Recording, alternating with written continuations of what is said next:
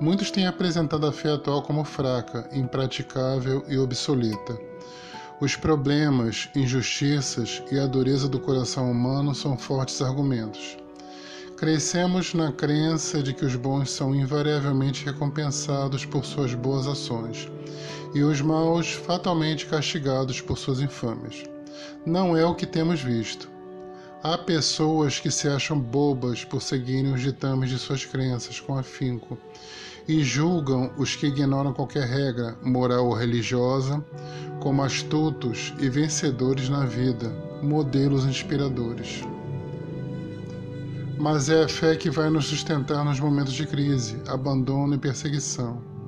Essas coisas irão desabar sobre todas as pessoas um dia, não importando a direção que tomaram na vida.